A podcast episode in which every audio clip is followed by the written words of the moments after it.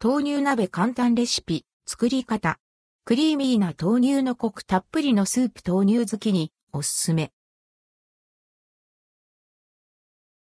鍋の素を使わずに簡単に作れる豆乳鍋のレシピをご紹介します。豆乳のクリーミーなコクが存分に楽しめるスープが魅力の豆乳好きにおすすめのレシピです。豆乳鍋レシピ。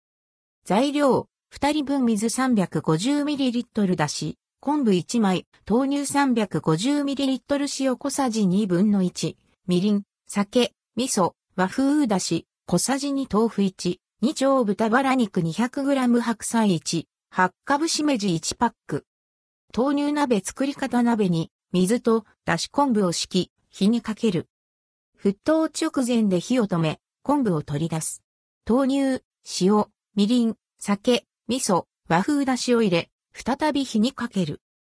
沸騰したら、それぞれ食べやすい大きさにカットした豆腐、豚バラ肉、白菜と石突きを取ってほぐしたしめじを加える。火が通ったら完成。器に盛る。